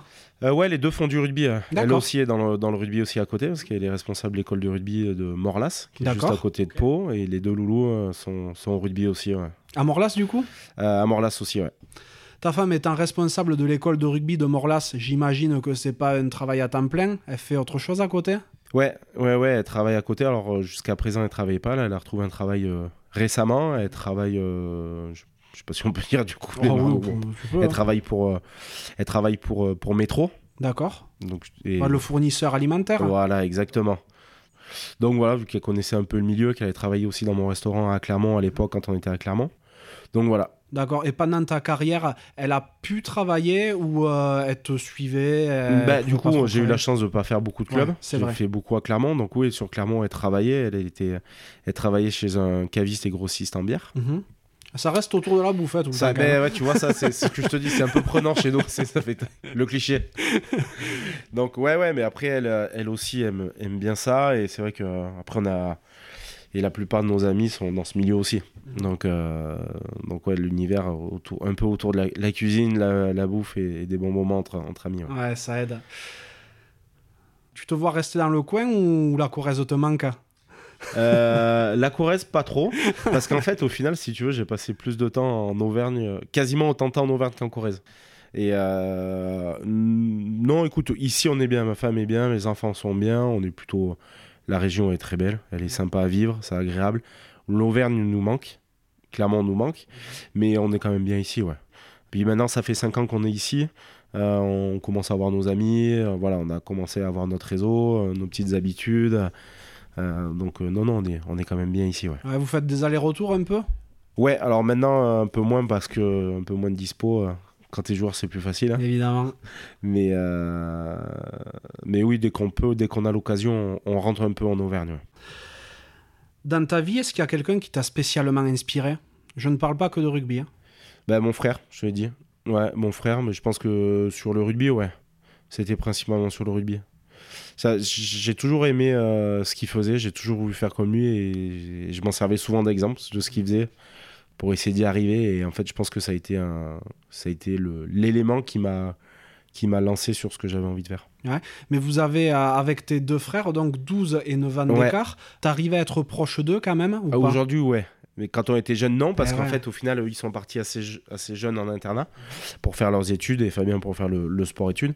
Et c'est vrai que je les ai, on va dire, quasiment peu connus à la maison, parce qu'on avait beaucoup de différences. Quand ils rentraient, on les voyait un peu les week-ends.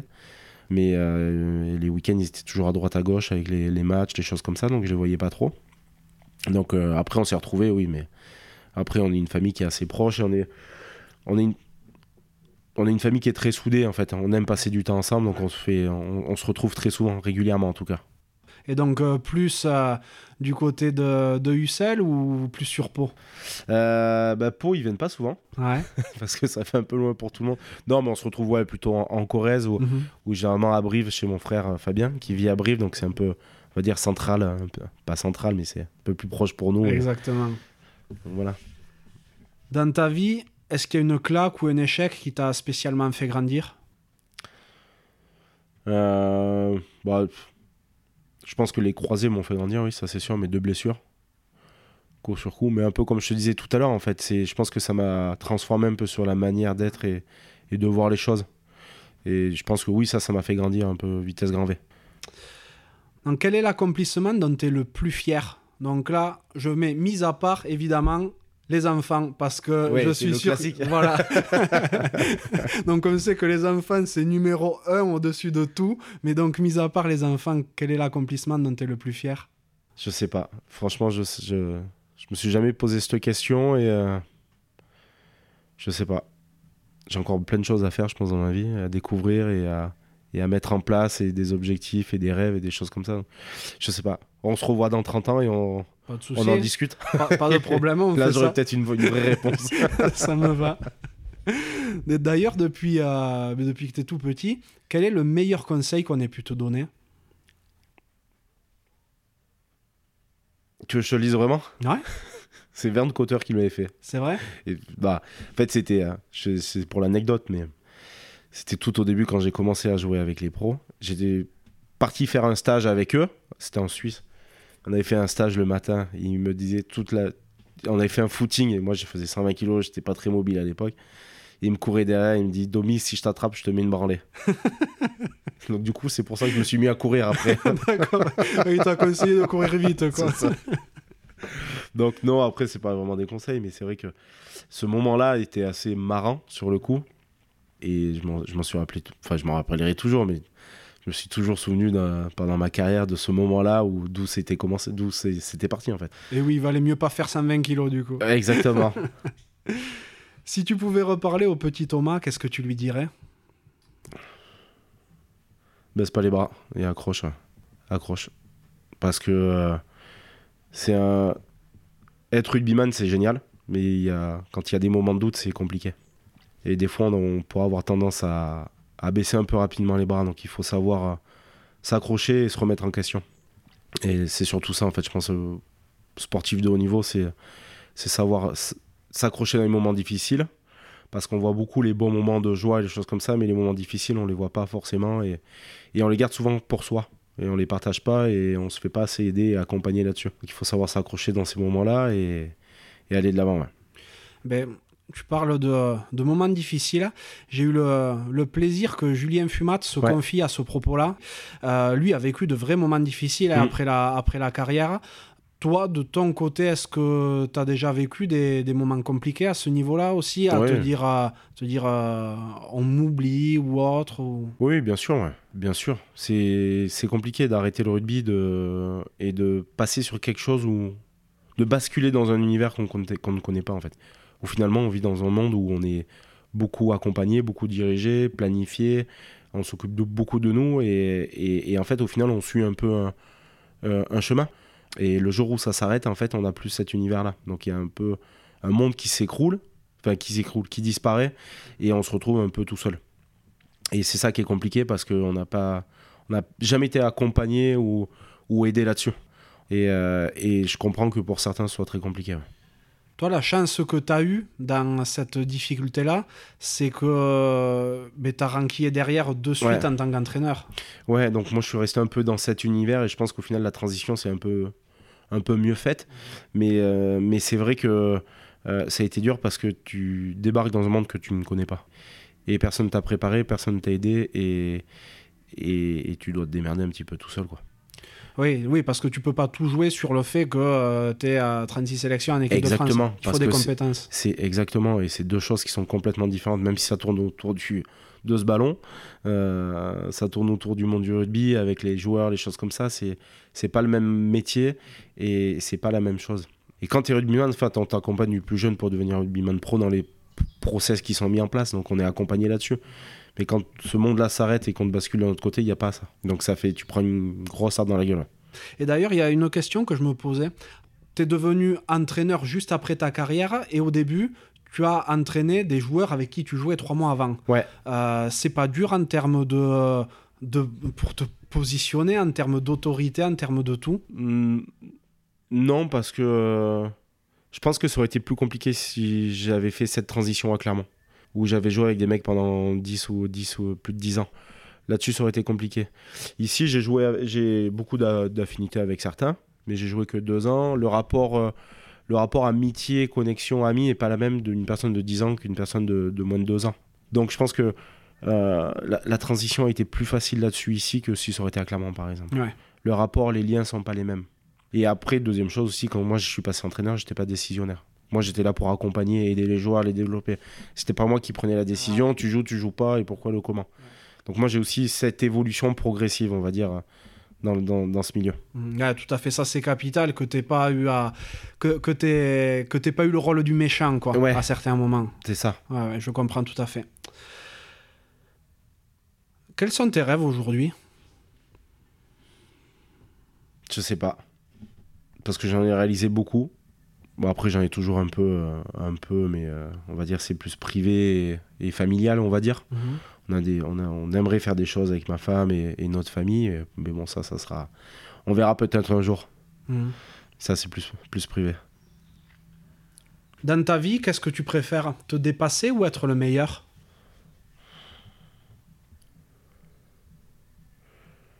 Ah, se dépasser quand même. Arriver toujours à se battre pour être. Pas se satisfaire de ce qu'on a et toujours euh, vouloir euh, aller plus haut, avoir mieux et, et se battre pour ça. Donc pas forcément euh, passer devant l'autre, mais pouvoir progresser toi-même dans ce côté quoi. Ouais. Ouais, parce que je pense que je suis toujours un peu curieux, donc ça me, ça me donne envie d'aller chercher plus loin, de découvrir d'autres choses. C'est quoi pour toi la réussite hein? C'est d'être épanoui. C'est d'être épanoui dans ce que tu fais. Je pense que quand tu es épanoui dans, dans ce que tu fais et, et comment tu le fais, en fait, tu, tu réussis tout le temps. Si tu arrives à être épanoui dans toutes les actions que tu mets en place, généralement, tu as plutôt de la réussite derrière. Donc, euh, pour moi, c'est d'être épanoui avant tout. Si t'as pas ce sentiment d'épanouissement ou, ou de bonheur, en fait, ta réussite, elle n'est pas, elle est pas là pour moi. T'es épanoui aujourd'hui? Ouais, je suis épanoui, ouais. Mhm. Ouais, ouais, je suis épanoui plutôt de manière générale. Mais je suis curieux encore. Ouais, ah c'est important. Le jour où tu perds la curiosité, je pense que euh, tu, perds go- tu perds beaucoup aussi. Ouais, hein. ouais, ouais.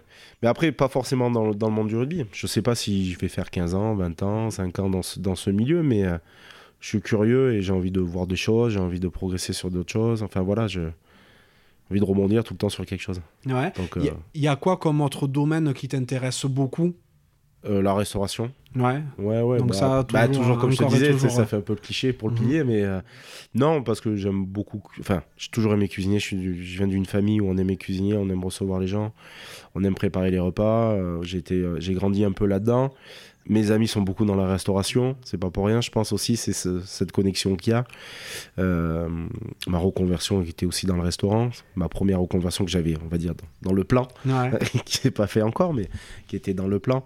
Euh, non, nous, avec ma femme, on aime avoir des amis qui viennent à la maison, on aime les accueillir, on, est- on a toujours été un peu comme ça. Donc je pense que ouais, ça sera plutôt dans, dans ce milieu, ou tout du moins dans cet univers. Alors, qui n'est pour le coup pas du tout incompatible avec le rugby. Avec la, avec la pratique de l'entraînement du rugby, je veux dire. Oui, oui, oui. Non, tu peux, tu peux faire ça. Ouais, tu Ouais. peux faire les deux à la fois. ouais. C'est ça. Est-ce que tu as un mantra ou une citation qui te, qui te suit dans ta vie ou que tu te répètes régulièrement? Euh, Alors non, à une époque, je me le disais souvent, je disais la, la souffrance n'est pas une option, mais parce que ça, ça venait un peu de mon, de mon vécu. C'était- surtout ça.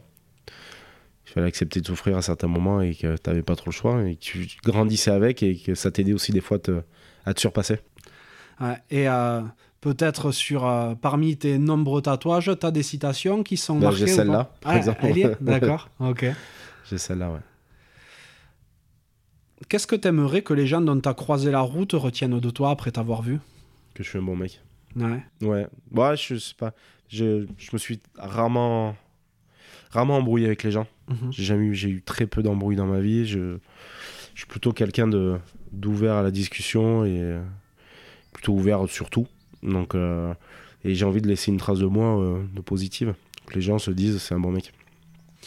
Ça, c'est, je trouve que c'est super important, mais c'est pas dur de ne pas se faire d'ennemis, euh, entre, ennemis entre guillemets, hein, bien Oui, oui. sûr, En, étant, euh, en étant dans ce milieu. C'est-à-dire euh, maintenant, maintenant que tu es entraîneur, euh, j'imagine qu'il y a beaucoup de personnes qui t'envient, qui voudraient être à ta place.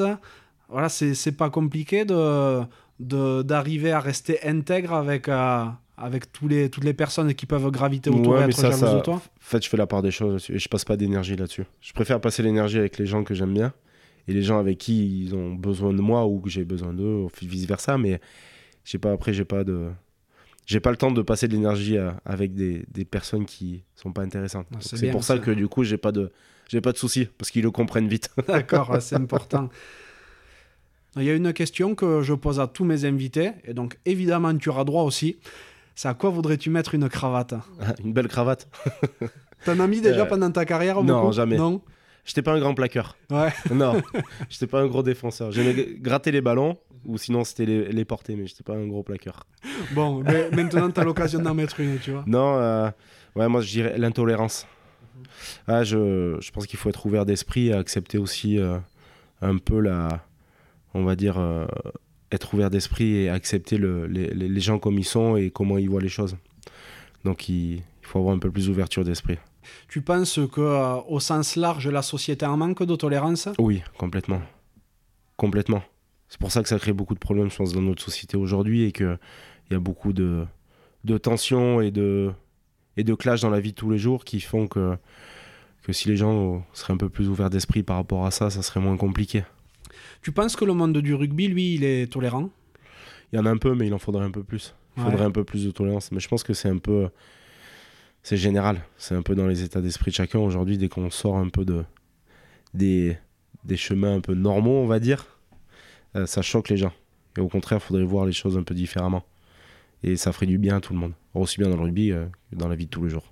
Je trouve que de plus en plus dans le rugby, bon, il y a beaucoup de personnalités qui sont euh, qui se ressemblent de plus en plus, Ouais. mais il y en a aussi beaucoup qui se différencient, qui ont vraiment qui ont vraiment leur vrai trait de personnalité, peut-être plus qu'avant même. Un peu plus qu'avant, ouais.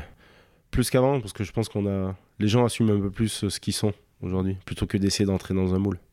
Et c'est pour ça que ça dérange certains aussi. C'est sûr. Qui est-ce que tu aimerais que j'invite sur un prochain podcast? Euh... Ah, j'ai deux options. Ah, je t'écoute. Soit Julien Pierre. Alors Julien Pierre, ça me fait rire. Déjà, j'étais presque sûr que tu m'en parlerais. Ouais. J'étais presque sûr parce que j'ai discuté avec euh, Lionel Faure un oui, petit oui, peu. ils sont très copains. et ouais. il m'a dit que lui était très copain avec, euh, avec euh, Julien Pierre et que toi aussi tu étais Ouais. très ami avec Julien Pierre. Et, Lionel Faure l'avait proposé également. Donc, euh, ben, avec grand plaisir pour, le, pour aller à, à sa rencontre s'il est d'accord. T'entretiens une relation particulière avec lui? Avec Julien, ouais, oui, oui. On s'apprécie beaucoup. tu vois, on, on a... c'est un des gars avec qui on a gardé le plus de contact. Euh, lui, maintenant, il vit sur Paris, mais tu vois, il m'a encore envoyé un message hier. On a, on a toujours une connexion un peu euh, tous les deux, ouais. Il cartonne là avec, le, avec ce qu'il a Ouais. créé niveau RSE pour le rugby et tout ouais, ça. ça. marche super bien et c'est un beau projet, je pense que. Et puis, Julien a toujours été un peu là-dedans. Euh, il a beaucoup voyagé aussi pour la protection des animaux, pour, euh, pour pas mal de choses. Et ce qu'il a créé, en fait, vraiment à sa manière d'être et sa personnalité, en fait, comment il voit les choses. Donc, euh, ça, c'est. C'est bien qu'il y croit et qu'il il bosse dur dedans et j'ai l'impression que ça marche, ça commence à bien prendre et qu'il continue là-dessus. ouais. Ouais, on en entend beaucoup parler en Ouais. tout cas de ce qu'il fait.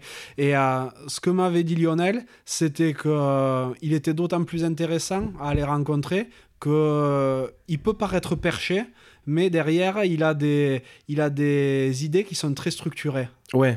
Ouais, ouais, des fois, tu as l'impression qu'il est un peu perdu, il est un peu dans son monde. et- Mais, euh, mais par contre, ouais, quand, il, quand il fait des choses, il sait comment il les fait et, et comment il va, ce qu'il va mettre en place pour les faire. Et il est très, euh, il est très carré là-dessus, ouais. Ouais. Trop trop bien. Mais puis il te poussait aucune, hein, je, si et je il me pousse au cul en Voilà. plus, exactement. Donc ça, ça. ça- ça crée des, ça crée des liens entre première et seconde ligne. Donc la deuxième personne à qui tu pensais Et sinon, c'était Gonzalo Canale, Magnifique. ouais, qui est un très bon ami à moi, qui est un, un de mes témoins de mariage. Et, euh, et Gonza, il a un, itinéraire un peu spécial, on va dire, parce qu'il a quand même beaucoup voyagé. Il, il est très intéressant comme garçon et, euh, et euh, puis c'est un bon mec. Ouais. il est toujours en France Non, alors maintenant, il, il, il vit en Italie. Il est retourné vivre en Italie avec, euh, avec sa compagne et ses enfants.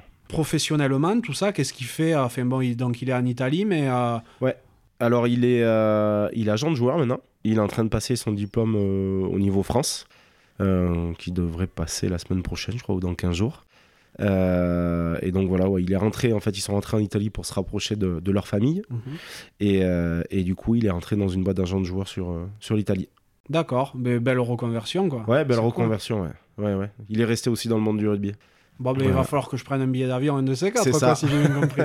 trop, trop bien. Mais ce serait une, une joie d'aller le rencontrer. En plus, si je me trompe pas, il maîtrise super bien le français. Ah, il parle très bien français, anglais et espagnol. Bon, ben voilà, Ouais. la classe. Ben, et avec- italien, du coup, forcément. donc, Ben, euh, bien sûr. Mais ouais, ouais, il est, euh, il est intéressant comme garçon aussi. Ouais, J'en doute pas une seconde.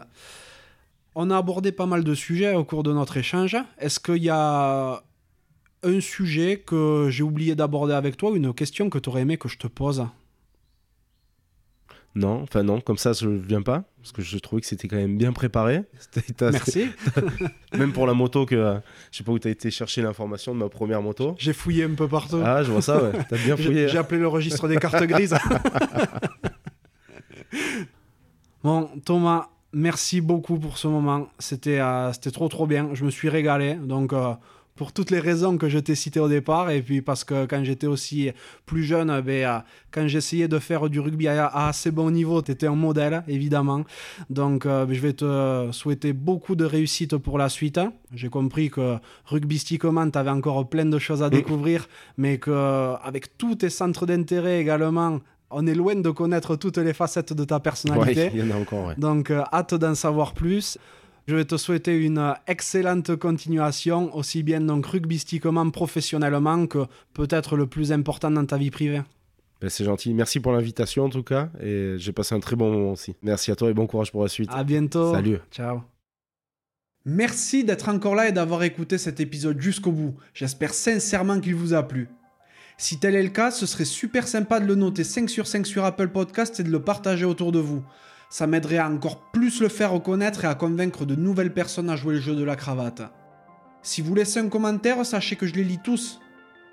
Aussi, si vous pensez que la cravate mérite d'être soutenue, vous pouvez faire un don en suivant le lien qui est dans la description de l'épisode. Pour me contacter, vous pourrez me trouver sur LinkedIn ou Instagram en recherchant Johan Zuckmeyer. Vous pourrez aussi facilement trouver le podcast sur Facebook et Instagram. A bientôt pour un nouvel épisode de la cravate.